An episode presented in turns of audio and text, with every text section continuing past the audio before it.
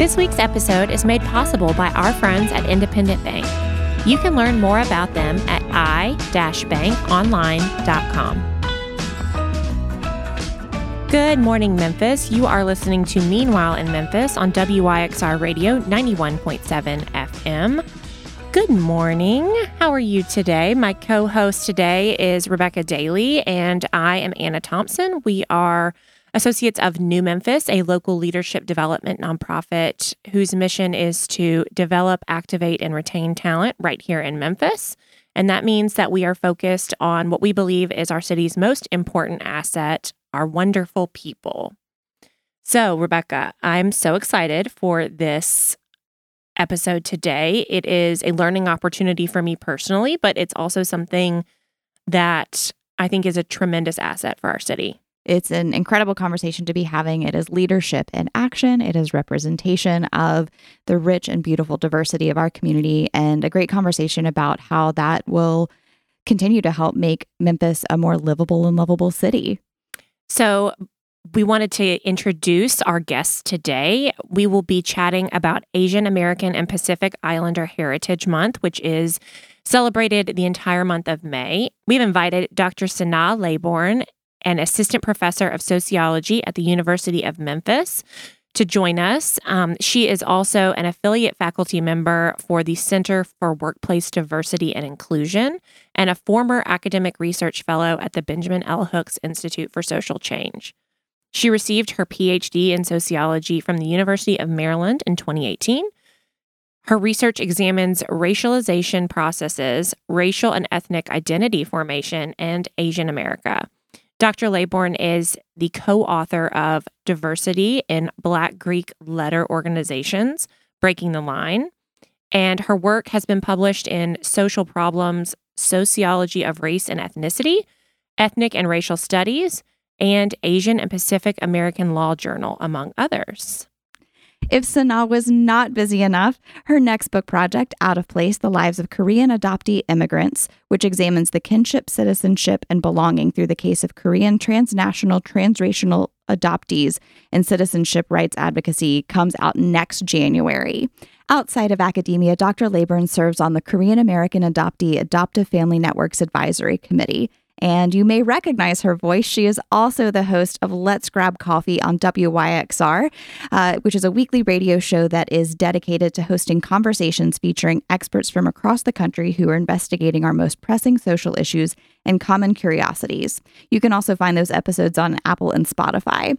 She serves as a co lead facilitator for the National Civil Rights Museum's Unpacking Racism for Action program and is also the organizer of Memphis's first month long celebration honoring Asian American and Pacific Islander Heritage Month. Joining Dr. Laybourn is Sarah Cai. Sarah is the co owner and operator of Good Fortune Company, a restaurant in downtown Memphis that specializes in scratch made noodles and dumplings. Sarah was raised in Memphis and also lived abroad in Guangzhou, China.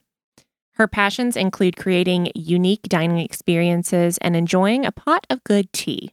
Sarah is a recent graduate of the New Memphis Embark Leadership Program, and she also co hosted a few of the events in celebration of Asian American and Pacific Islander Heritage Month alongside Dr. SunAh Laybourn.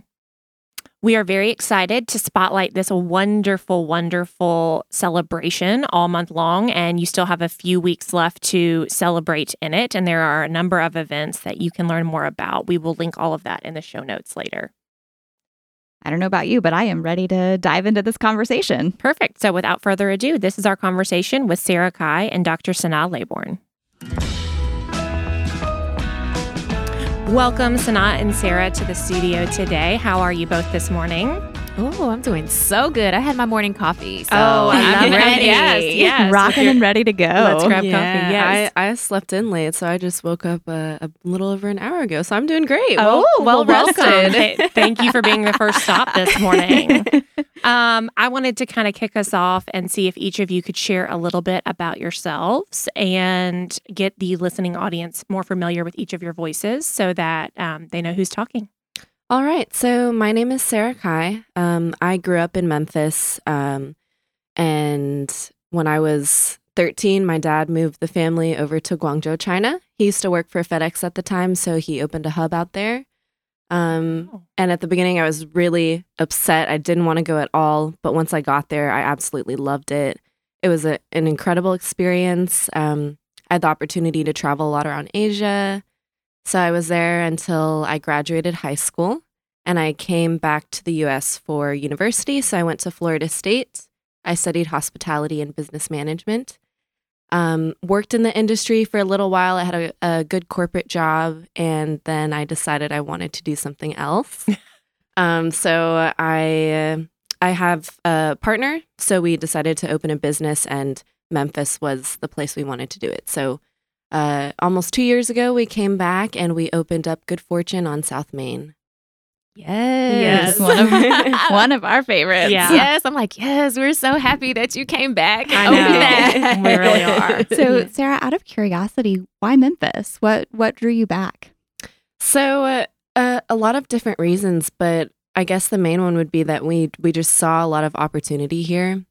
We knew we wanted to do Asian cuisine, and we wanted, you know, we were kind of nervous because it was our both of our first times owning a business. Um, up until now, we had both just been managing restaurants for other people, um, but we both have such an incredible passion for food and for people. And yeah we we wanted a place where we would be able to get into the market. And we didn't see anything like our concept that we wanted to do in Memphis. So we saw it as a great opportunity to come in have something really unique and be able to show people some flavors maybe they haven't tried before and um, i also have family here so it's good to have you know that that connection and that support system here Love that. Love that. Yeah. We're glad you're you? here. yes. I mean, it's so apparent that you all's love for food and people. I mean, that really comes through. So just to hear you say it, you know, that's definitely what I feel when I go into Good Fortune. And obviously, what is so emblematic of you all's, you know, participation in Asian American and Pacific Islander Heritage Month Memphis. So I just love that. Yeah, thank you so much. It means a lot. So, SunAh, can you tell us a little bit about your background? Sure. So my name is SunAh Laybourn. I grew up here in Memphis. I'm born in Korea, um, but came to Memphis um, right before I started school because my parents were very, very adamant about having like a continuity of kind of like being in one place. Um, and so went to K through 12 Memphis City schools here, graduated from the University of Memphis, and you know started working a variety of different case management jobs. I knew I wanted to go to graduate school. I knew I wanted to be a professor. Um, but like I often say, graduate school didn't want me, even though I wanted it. It did Oh, not God. want me, Oh, no. and it didn't want me for several years. Okay, um, and so I had let that you know dream go for several years, and then finally decided I'm going to apply one more time. Um, got accepted to you know my top two choices. Ended up going to the University of Maryland and was there for six years and was lucky enough to get a job back home at the University of Memphis. And so now I've been back here for five years. Tell me a little bit about what going to Maryland was like for you after being in Memphis for quite some time. Yeah, you know, I to be honest, I was I wanted to escape Memphis. You know, I feel like when- Yeah. wherever you are, whatever, Whenever, your hometown whenever you grow up, you want to get out. You want to get out. And I wanted to get out for undergrad, but ended up at the University of Memphis, which was absolutely, you know, the best choice. Um, and then again, you know, finally, I guess making that great escape to to DC, um, which was really, really important, I think, for my own development in being in another city and particularly in a city with a large Asian American population. Um, you know, here in Memphis, our Asian American population currently is only about 2%. So you're going from 2% to a city that has a vast range of different ethnicities, nationalities, races. And it felt really good to be in a city where I felt seen and could see myself reflected on a daily basis in the faces that I saw around me. And so when I moved back here, I knew that I had to be very intentional about either A, traveling back to DC, where I do have a lot of friends, Yes, right? And, a, and a good community there, but also B, building that same community here as well. oh, wow. yeah. Roll up your sleeves and do it. Yeah. Um, I'm curious too for you, Sarah. What was that experience like? I know 13 is much different than being in grad school, but um, for you when you went to China, what was that experience like off the bat? You said you fell in love with it there, but at first, Yeah. was it overwhelming in a good way and in not a good way? I don't know. I'm just curious. Like 13 is a hard age, so yeah, it was it was extremely overwhelming and I didn't want to go at all because I had my friends, you know, I had just started middle school. Um, my older sibling had gone to their first year of high school, um, Houston High, and I wanted to be like them, you know, I like I wanted to have the American um, educational experience that's portrayed in like films and Yeah. stuff. Um, and then I got over there. It was a huge culture shock. I had visited Asia quite a few times, but never lived there. Yeah. And, you know, you're suddenly immersed in a totally different language, a totally different culture. Um, it was it was really hard for for the first maybe year or so. Um, but then I started to make friends. I started getting involved with school, doing sports, and then being at an international school is really awesome because I was able to connect with other Americans, people from other countries. Mhm. And so I really started to open my eyes and widen my horizons. And then I realized what a great opportunity it was because I was able to, you know, travel to different countries like within school, tournaments, and that sort of thing. Um, so I very quickly got very distracted with all the exciting things. you, you forgot that you were supposed it. to be an angsty Yes, teen and be mad exactly. because it was so fun. I love that. Well, I think um, I'm really interested in both of you mentioned building connection through community, through representation for folks with similar experiences with you or folks that shared um, backgrounds and experiences with you. So, SunAh, can you talk a little bit about in Memphis having, with Memphis having a smaller Asian American population, um, what is what's the importance of that representation and celebration, and how does that community connect in ways now that it maybe hasn't been able to do in kind of the history of the city? hmm Great question. You know, first, to your first point, you know, the importance of the representation and connection.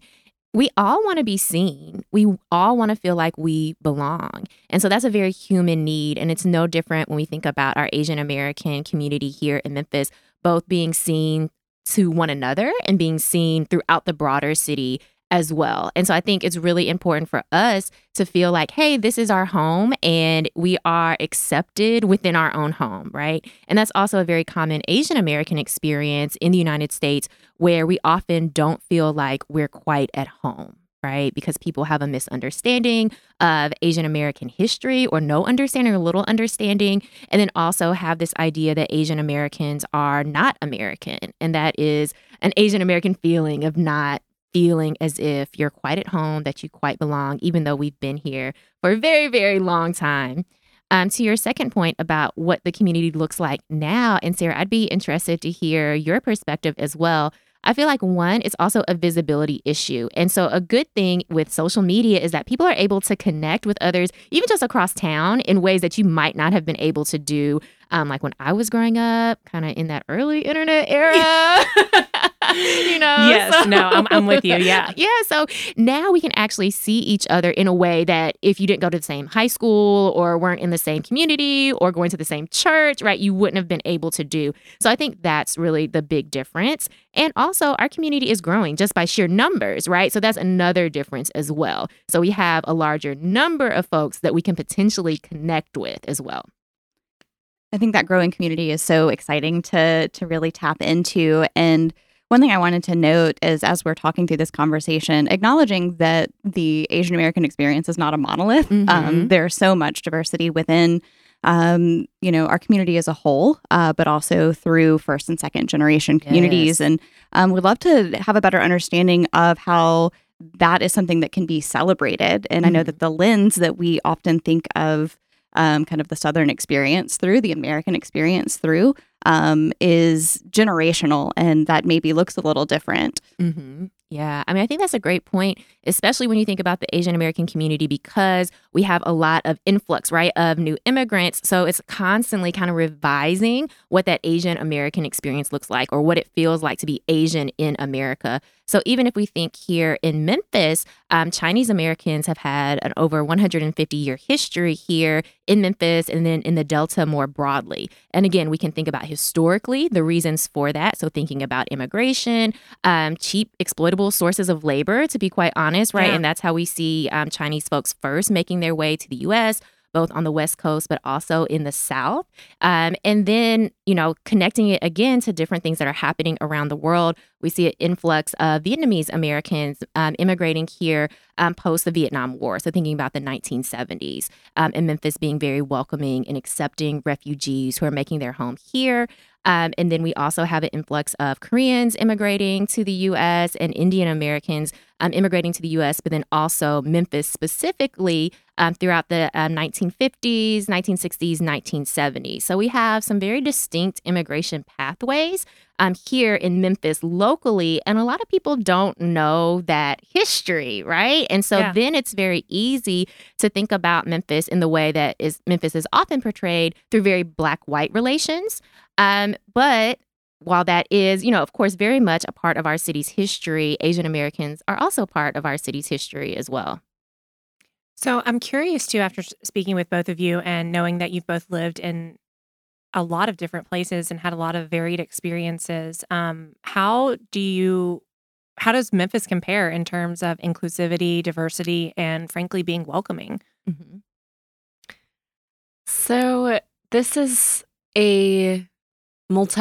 I have a a couple. I have a two part answer for this. Okay, I'm ready. Um, so when I moved back to Memphis, I think it was three or four years ago. Um, I moved back from Florida, and I was really excited to be here to discover the city as an adult. Because when I left, like I said, I was thirteen, um, and when I first got here, I was working in in restaurants around the city, and I actually did not feel very welcomed. I experienced a lot of diversity fouls in the places that I was working in. oh, okay. Can you yeah. say more Yeah. about Yeah, can you that? explain? You explain that? I'm like, ooh, I, I don't know. I need more context. yeah, um, I would come into work and people would just some certain people, not the majority of people, but it's you know it's those it's Yeah. those situations that you remember the most. Mhm. It's like a Um, paper cut too. It can be the smallest thing, but man, it stings. Yeah, yeah, and and I remember that stuff, and Yeah. and I do forgive. I do forgive, but um, I started working at a restaurant that I will not name, um, and one of the cooks gave me a nickname on my first day. He started calling me Five Spice, Mm. um, No. and he didn't ask, you know, what my background was. None. There was no context. It was just Mhm. like, hey, I see you. I'm going to call you Five, you know, Five Spice. Um, and so that's just one example, but I went through a couple different kitchens and experienced a few different similar things like that. And it, at first, it made me feel really upset. Um, Yeah. And then I turned that into fuel.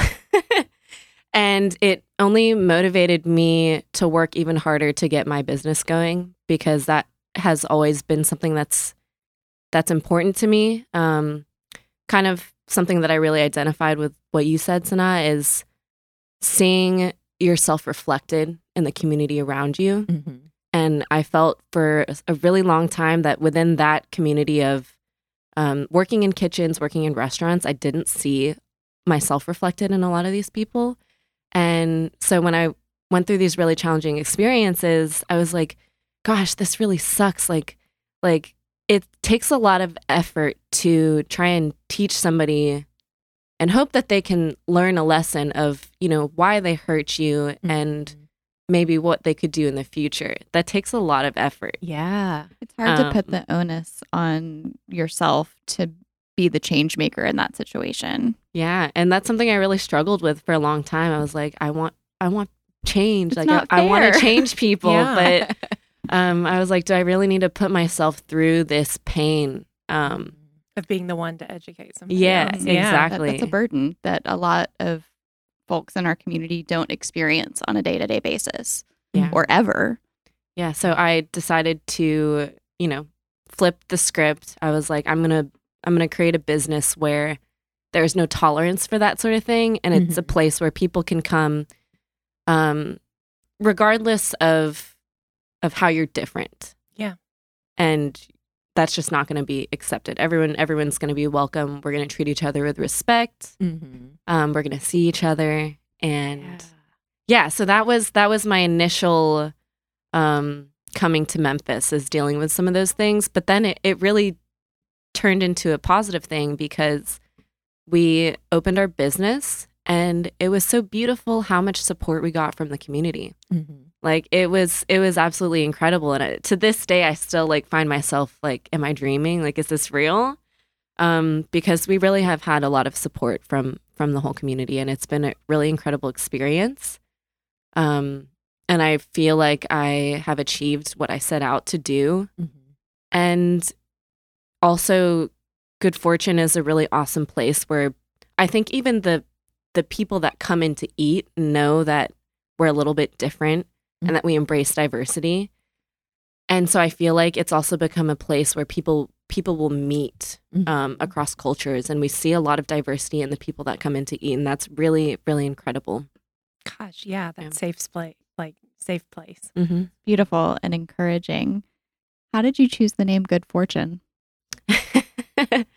um, we went through a lot of a lot of different names, and then uh, we couldn't decide, so we just wrote down a list of all the words that we liked.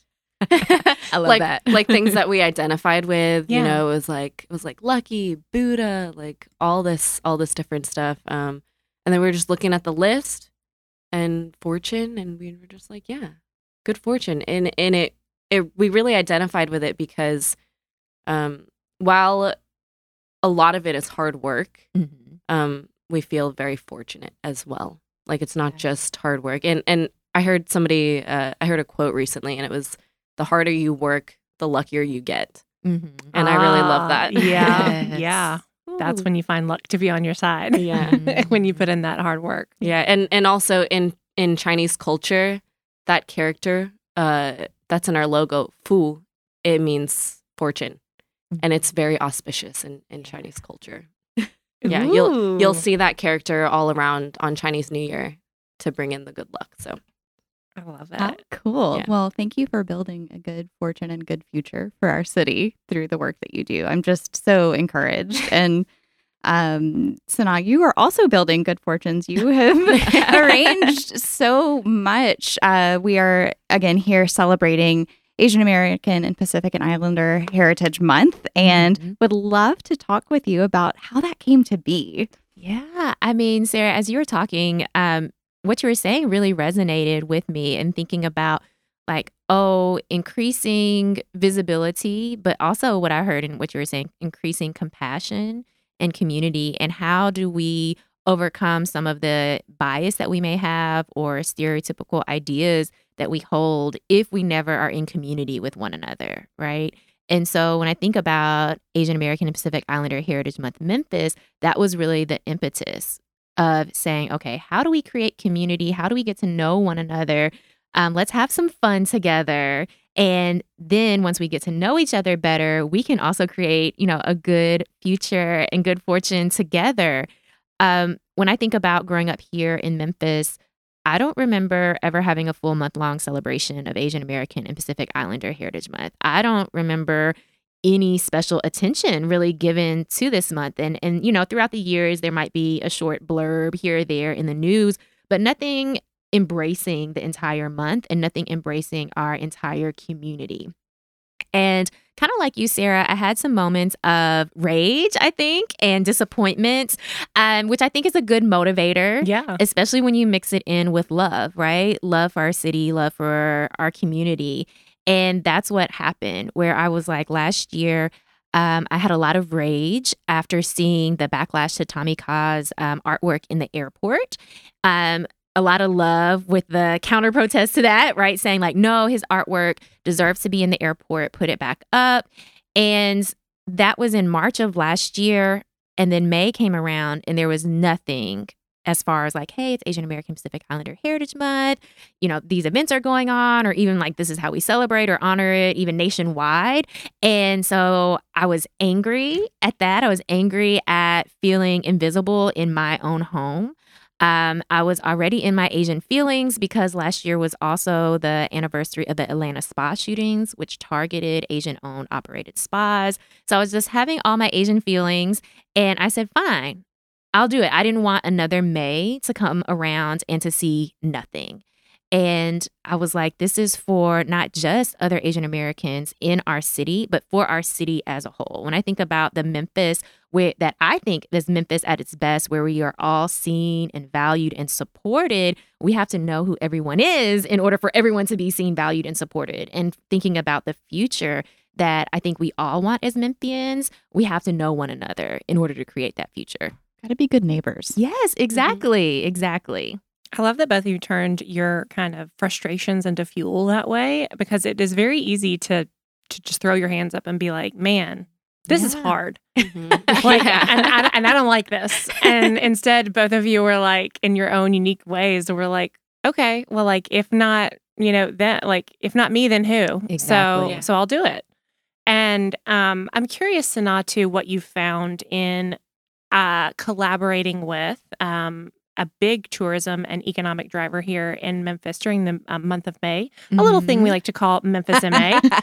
um, and so I'm curious, we're all about collaboration and not competition here at yes. New Memphis. And so I'm curious to see what your experience has been like in how AAPI Heritage Month um, intersects with celebrating Memphis in May and celebrating diversity mm-hmm. as kind of a core of our city's culture. Yeah, I love that collaboration. I'm all about collaborating. There is enough for all of us, there's more than enough, and that multiplies when we do work together. I was so excited to see that Memphis in May was honoring an Asian country, honoring Malaysia. And I thought, ah, such auspicious times oh, to be yes. launching, you know, the first month long celebration of Asian American and Pacific Islander Heritage Month during the month of May, of course, but during the time when Memphis in May is honoring an Asian nation. And so I think it just brings more visibility. It was just, um, you know, some good fortune for that to align in that way. Um, and it feels really good to be part of a movement in bringing more belonging, diversity, and inclusion into our city. So you've had, um, as we kind of get closer to the end of May, you've already had several events. Yes. So what has what has the impact been among all Memphians about this big month long celebration? Yes. Oh my goodness. Well, Sarah, you know, last week we had a phenomenal happy hour at Good Fortune, mm-hmm. which was mm-hmm. so great to see everyone come out and enjoy all types of delicious food. And maybe you can talk a little bit more about that too about how it made you feel to see everyone in your sell restaurant. Out. Yeah, yes. sell out yeah. event. Because that sold out on day one. That sold out on May 1st. So just to give you all I was an excited idea. and disappointed that I didn't get to go. I was so happy that it was sold out though. Yes. I mean, I think that gives an idea of how much the city is looking for these type of events mm-hmm. and how mm-hmm. much folks want to be seen and celebrate and connect with one another. Um, so that was phenomenal. And then the partnership with the National Civil Rights Museum with their Unpacking Racism for Action program, which I think is just so key. Again, thinking about how do we build community members, how do we build engaged citizens, and how do we get to know one another? And that program really fil- facilitates that. And so I was so happy for them to come on board with the documentary screening of Nailed It. And we had a really great conversation afterwards. Um, and I think, you know, the key was in selecting that documentary, it answers a question that a lot of people have, which is why are so many nail salons Asian owned? But people, you know, they don't want to ask that out loud, right? It's the elephant in the room. Right. But yeah. it tells that story, and it is a story about immigration. It's also a story about war. But I think it's a great way for people to start to think about some of these topics in an easily accessible way, right? Getting your nails done. We all love to do that. Yes. so, Sarah, what was your experience like um, at the sell- sold out event at Good Fortune? earlier this month. Yeah, so I, I kind of want to rewind to last year when uh, SunAh first approached me about celebrating AI, AAPI month and to just say, like, the community is so lucky to have you as a champion of this month. Yes. Yeah. Um, I feel like a lot of us were like, yeah, yeah, let's do something. But you were that person who said, this is what we're going to do. And this is how this is how it's going to go. and I feel like every cause needs somebody like that. So thank you so much for being that person. Um, and I told her, I was like, I don't know about all that other stuff, but I do know how to make really good food and drinks. so we can throw a party. Yeah. You're like, I'm here for that. I'm here for the food portion of the event. Yeah. Oh my gosh, but Sarah, you were immediately like, yes, you know, and I was like, okay, yeah, we're doing it, you know, because I had been talking about this for a whole year and people had varying levels of interest or not interest, which is fine, right? Mhm. Um, but you were automatically like, yes. And so that was, I mean, without you, where would we be? So thank you. Oh, I love it. So we had a we had a great time. Um and it was really special for us for my partner Artur and I when we were planning the menu and kind of how we wanted the details of the event to go. We a lot of times will make menus depending on how we think they'll be perceived by people.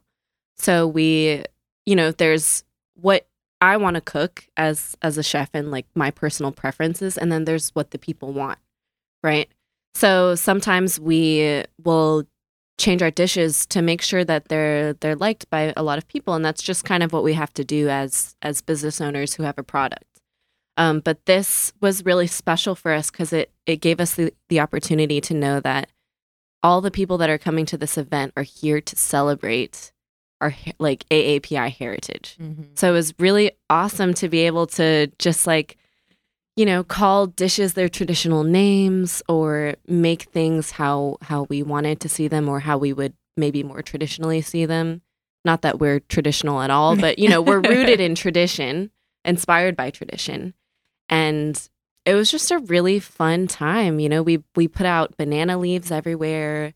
Um, we brought some controversial controversial fruit out. We brought out a durian. Um, so it was it was just really cool to to do an event like that. Um, it felt really good. It felt right. Um, we got to showcase a lot of ingredients from all over all over Asia, Southeast Asia. So, um, and people seem to really like it. So we're excited to to do something next year. We're already thinking about ideas. Oh yeah, next year. Get ready because I love it. so now it's like, if you thought it was a lot at the beginning, like now, just wait. this has Oh. only added fuel to your fire. Well, I think there's something so beautiful and organic about building community through food. yes. Um, I think that that is one of the things that really resonated with me when I was looking at the lineup of events that you've put together. Can you Mhm. talk a little bit about why that was where your starting point was? Uh, because I'm hungry all the time, and my look, my life revolves around food. Wait a minute, when is the next time we're eating? Uh, that's what I need to know at all times. I always have a snack with me, but also, you know, in thinking about the month, I wanted to be very accessible to folks. So again, thinking about here in Memphis, we've never had an Asian American and Pacific Islander Heritage Month celebration. It might not even be on people's radar that this is a thing that happens in May nationwide, right? And so I wanted it to be a lot of fun events where maybe you're not interested in Asian American Pacific Islander Heritage Month, which is perfectly fine. Uh, but you do like good food, right? You do like movies, you do like art, you do like having a good time, you do like drinks, you like supporting local, right? Any of those things might be a motivator for you to come to one of these events. And then while you're there, now you start to get that awareness of like, oh, May is a heritage month oh, we have an Asian American population here, right? And so that really sets us up for next year where we're able to do, you know, some more teaching, kind of dive a little bit deeper. But I was very much thinking about what are just fun things that I enjoy that I think other people might like. So again, like the happy hour at Good Fortune, I knew we had to have some food, some fun. I knew I love Good Fortune and I just had to ask, right? Um, so that was one piece of that. Um, again, I was very intentional. I knew I wanted to do something with the National Civil Rights Museum because, again, what I would love to see is having these conversations about Asian American activism throughout history, about Black and Asian solidarity and coalitions throughout history, and bringing in our specific Memphis history as well.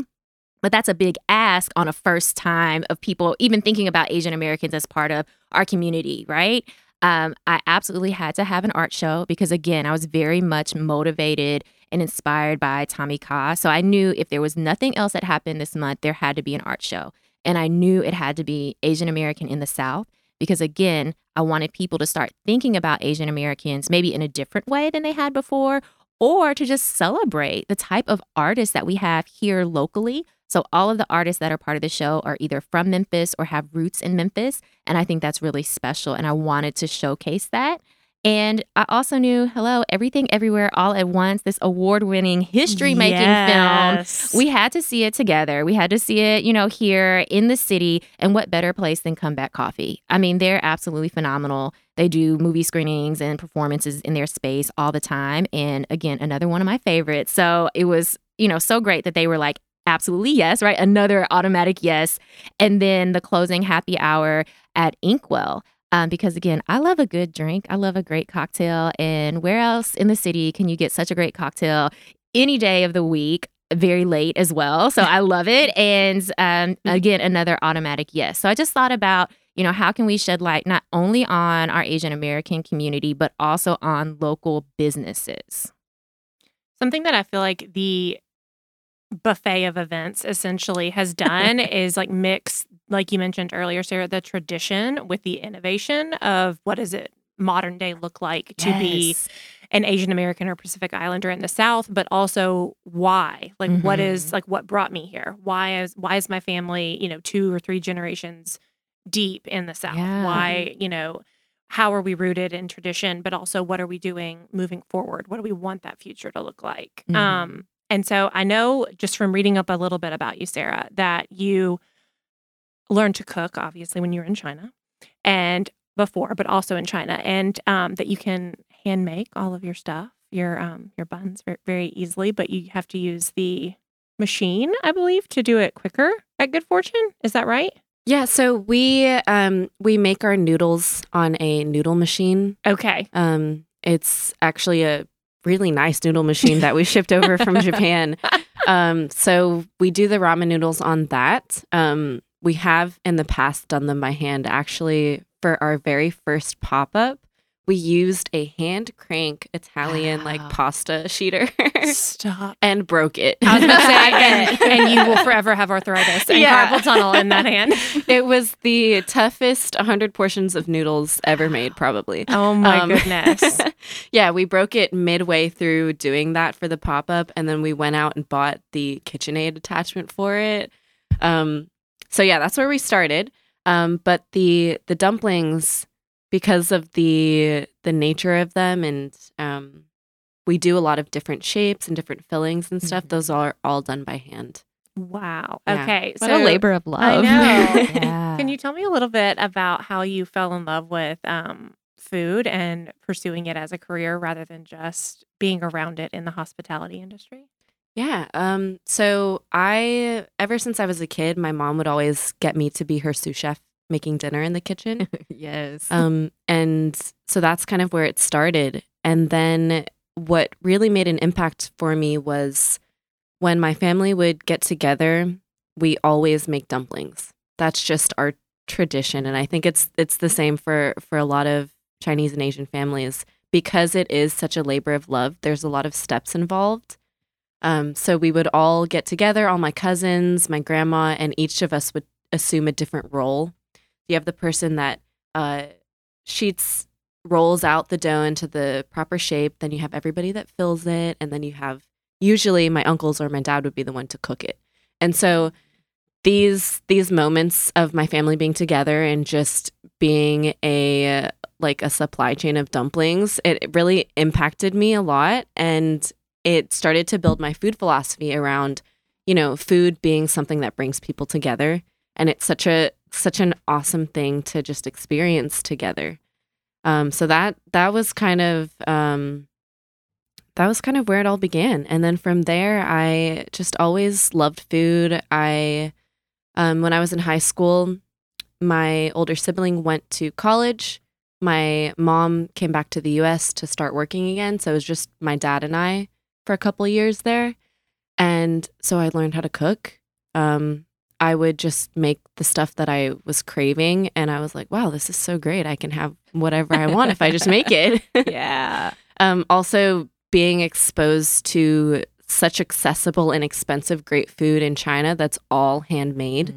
Um, I would go to this noodle shop next to my apartment, and it was one dollar for a massive bowl of handmade noodles. Um, so just seeing stuff like that all around me, I think showed me that making food from scratch isn't um, is is the best way, really. Yeah, it's not a lost art. It- Yeah, it's still, yeah. yeah. And I was just always so fascinated watching people work with dough and taking like this, just this flour, mix it with water, and you create so many different things. Like that's always been so cool to me. Um, and so when I went to university, I didn't know that I wanted to pursue food. Actually, I thought I wanted to own a spa in Bali. that was my first dream. It's also uh, quite ambitious. I was about to say, so we didn't set the bar low regardless. There's still time. There's Yeah. still Yeah. time. there is, yeah. Um, and then I I got to school. I started working in restaurants to to help pay for school, and um, I fell in love with it. I was it was this like crazy, stressful, intense, fast environment that was usually really loud and really late. Mhm. Um, and I just loved every bit of it. Um, and I was working in the kitchens at school for a little bit, and one of my mentors there was like, "Hey, this guy I know is opening a restaurant. Do you want to go work there?" And I was like, "Oh, I never thought that I would do something like that, but yeah, let's try it out." So I got a job um, as a garde manger cook, which is a very entry level position for a kitchen because it's all cold stuff. Mm. So there's no fire yet. You're just you're putting together salad, you're putting together charcuterie boards, sometimes desserts, that sort of thing. Um, and it just felt right.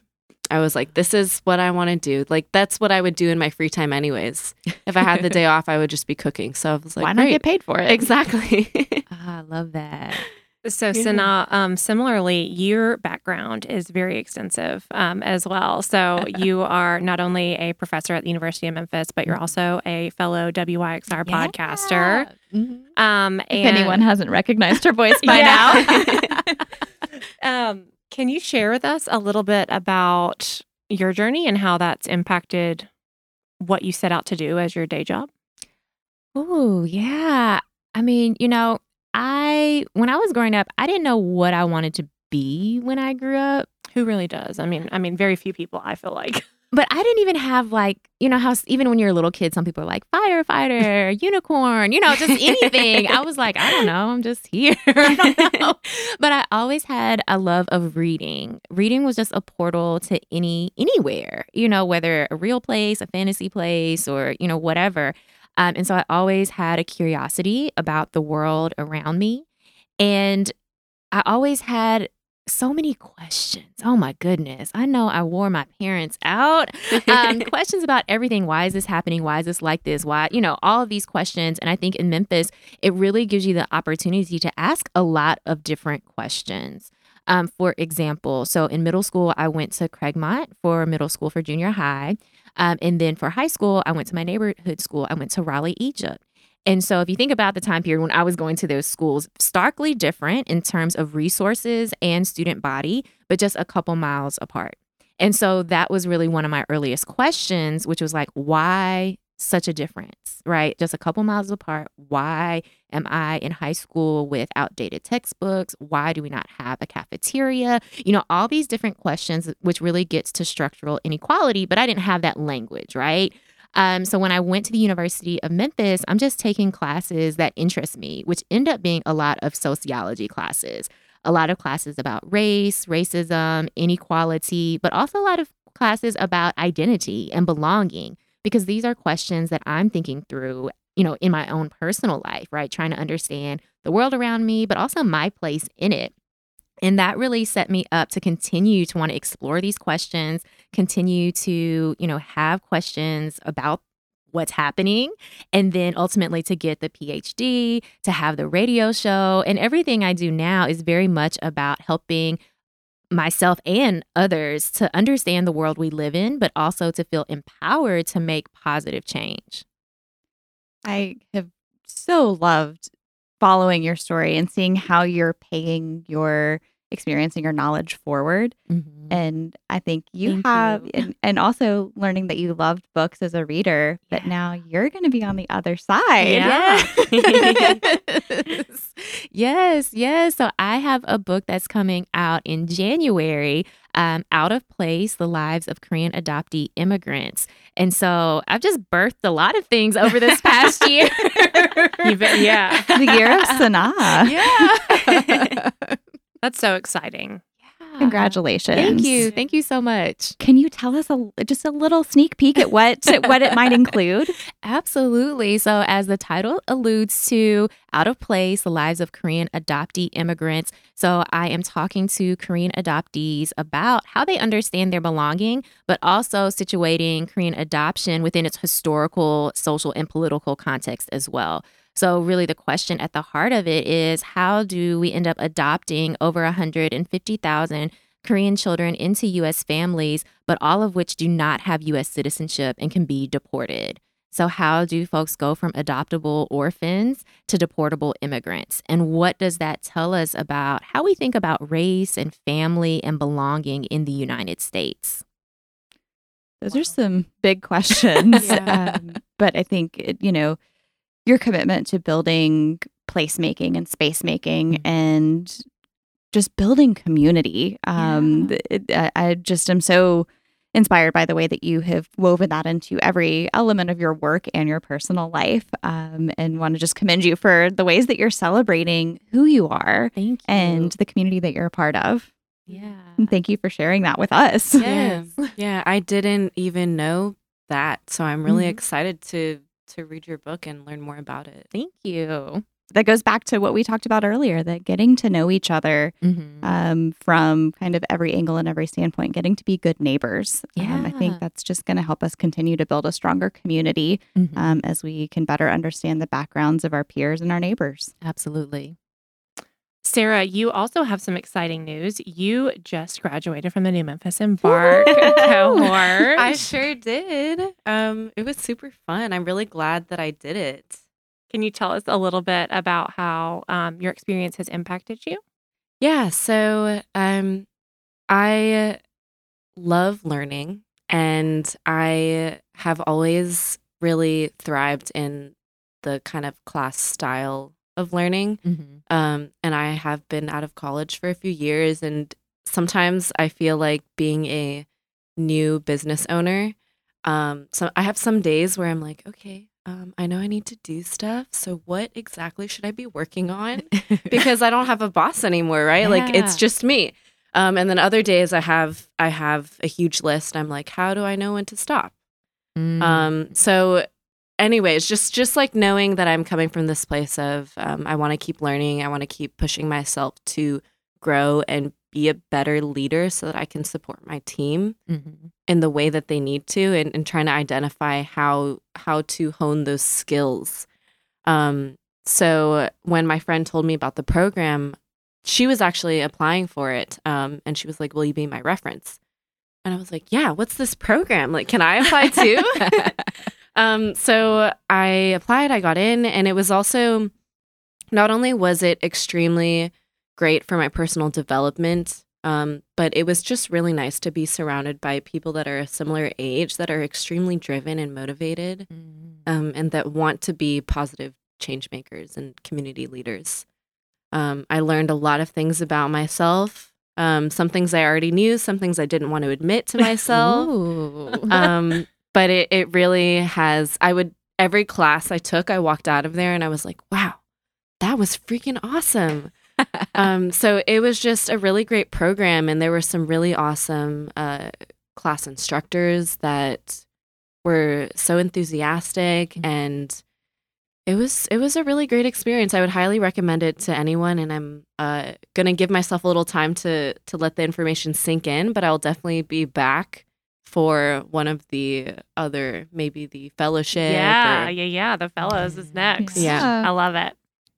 We are we are glad to be able to you know help facilitate that for young Memphians like you who are looking to grow themselves or even find their footing in the city. Um, And it, it just goes back to the community building. I feel like Mhm. such a goober saying it over and over again, but um, you know, fostering that sense of community through knowledge building um, about ourselves and about the ways that we move through this special city of ours. Um, and we're just glad that you're a part of it. Yeah, it was it was really exciting and I really enjoyed the sessions where we were talking to leaders in our community. Um, and something that really stuck with me is we had we had a panel of community leaders. I think they were mostly nonprofits um, or in government. And one of the questions that was asked of them is is can you talk about how you achieve work life balance? And so, there were some of them that were like, unfortunately, I can't speak on this. And it was really impactful for me because I was like, wow, like like seeing them on that human level Yeah. of like, yeah, everybody struggles with something. yeah. Um, so that was that was really cool for me to see, not because they haven't achieved work life balance. like I'm sorry about that.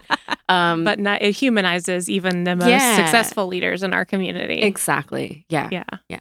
For sure. Um, so I would be remiss if I did not ask both of you um, how our listeners can get involved or um, make change and celebrate the AAPI community better this month and all year long. Are Yeah. there resources available for them to maybe check out more events? Yeah. Personal contact information that you want to field their calls at all hours of the day. Oh my goodness. Um, yeah. So I would say first thing, um, if you guys find yourself on Beale Street, walk down to the end near where um, right now there's a police building. It's near the new uh, Ghost River Brewery. Brewery. Um, right across the street from there, there's a historical marker that you can go look at, and it it marks the uh, original chop suey house, which is one of the first restaurants, and it actually was on Beale Street. So it's a very historical spot and very accessible. Mhm. So next time you guys are on Beale Street, just go check that out. Read the blurb there. That was put up by the Chinese Historical Society of the Mid South. Um. So other than that, you can follow Good Fortune at Good Fortune underscore co, and also follow the Chinese Historical Society on Instagram, and you'll see a lot of cultural events that they're doing. I love it. Come eat your yummy food at Good Fortune Co. Mm-hmm. I love that. And I'm glad you mentioned the historical marker because that was really important in establishing our history here in Memphis, right? To have that marker. And hopefully people will go look at that and begin to delve into. Um, you know the Chinatown that was here in Memphis, right, right by Beale Street, and under start to understand that history. Um, for the rest of the month, definitely come out to our events. Uh, you can visit AAPI Heritage Month Memphis.com. You can see the remaining events for the month. You can also sign up for the email list. Um, we're also on Facebook and Instagram, AAPI Heritage Month Memphis. And I would absolutely love to see you. And you can always reach out to me as well on the socials. I'm where am I? Oh, I'm so many places. On Instagram, I'm Sana Marie only, and I'm sure that will be in the show notes for you to easily contact me. And then you can always reach me by email as well, um, sunah.laybourn at memphis.edu. Thank you very, very much. Um, we have a couple of minutes left. So I am so excited because it is my favorite part of every episode the lightning round. Dun, dun, dun. so this is um, just the first answer that pops into your head. Um, so some are specific to each of you, and then some are just general. So just feel free to shout out an answer. So, how would you describe the people in Memphis in one or two words? Crazy. what about you, SunAh? I was like stuck between like having that that grind and hustle and that Mm. grisliness. I mean, that's Memphis. Yes, I love it. Um, Sarah, what is your favorite dish to make or eat? Dumplings. that one's easy. Easy.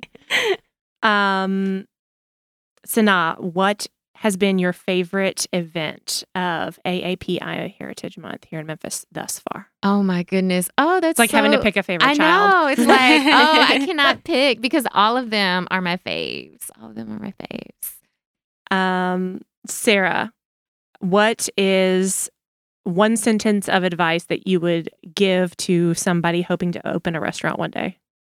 Ooh. First thing that pops in your head. Do a lot of research. Okay, that's fair. That's actually very wise too. So thank you for actually. I was about to say, wow, your stream of conscience is much more wise than mine is. um, SunAh, where can our listeners find your podcast? Oh, let's grab coffee on WYXR, available in podcast format wherever you stream podcasts. Let's grab coffee, and of course, always on WYXR.org. Love it. That was all of my questions. Did you have any more, Rebecca? I did want to ask, um, uh, similar to the question for Sarah, SunAh, if someone wants to start an initiative or an event in Memphis, Mm-hmm. what advice would you give them and where should they get started? Just do it. Just do it. Just do the work. Just go for it. Don't wait for anyone to say yes. Don't wait for resources. Don't wait for anything that you think you need. If you have the idea, you have everything you need. Just do the work. Love it. Yeah, I can't finish any better than that. So yeah, So we Thank might as well just wrap Yeah. this up. Just Thank do you. it. Thank you very much for joining us and taking that. time out of your very, very busy schedules, particularly in May, um, to join us and share some wonderful insights. Thank you so much. Thank Yeah, you. Thank you for having us.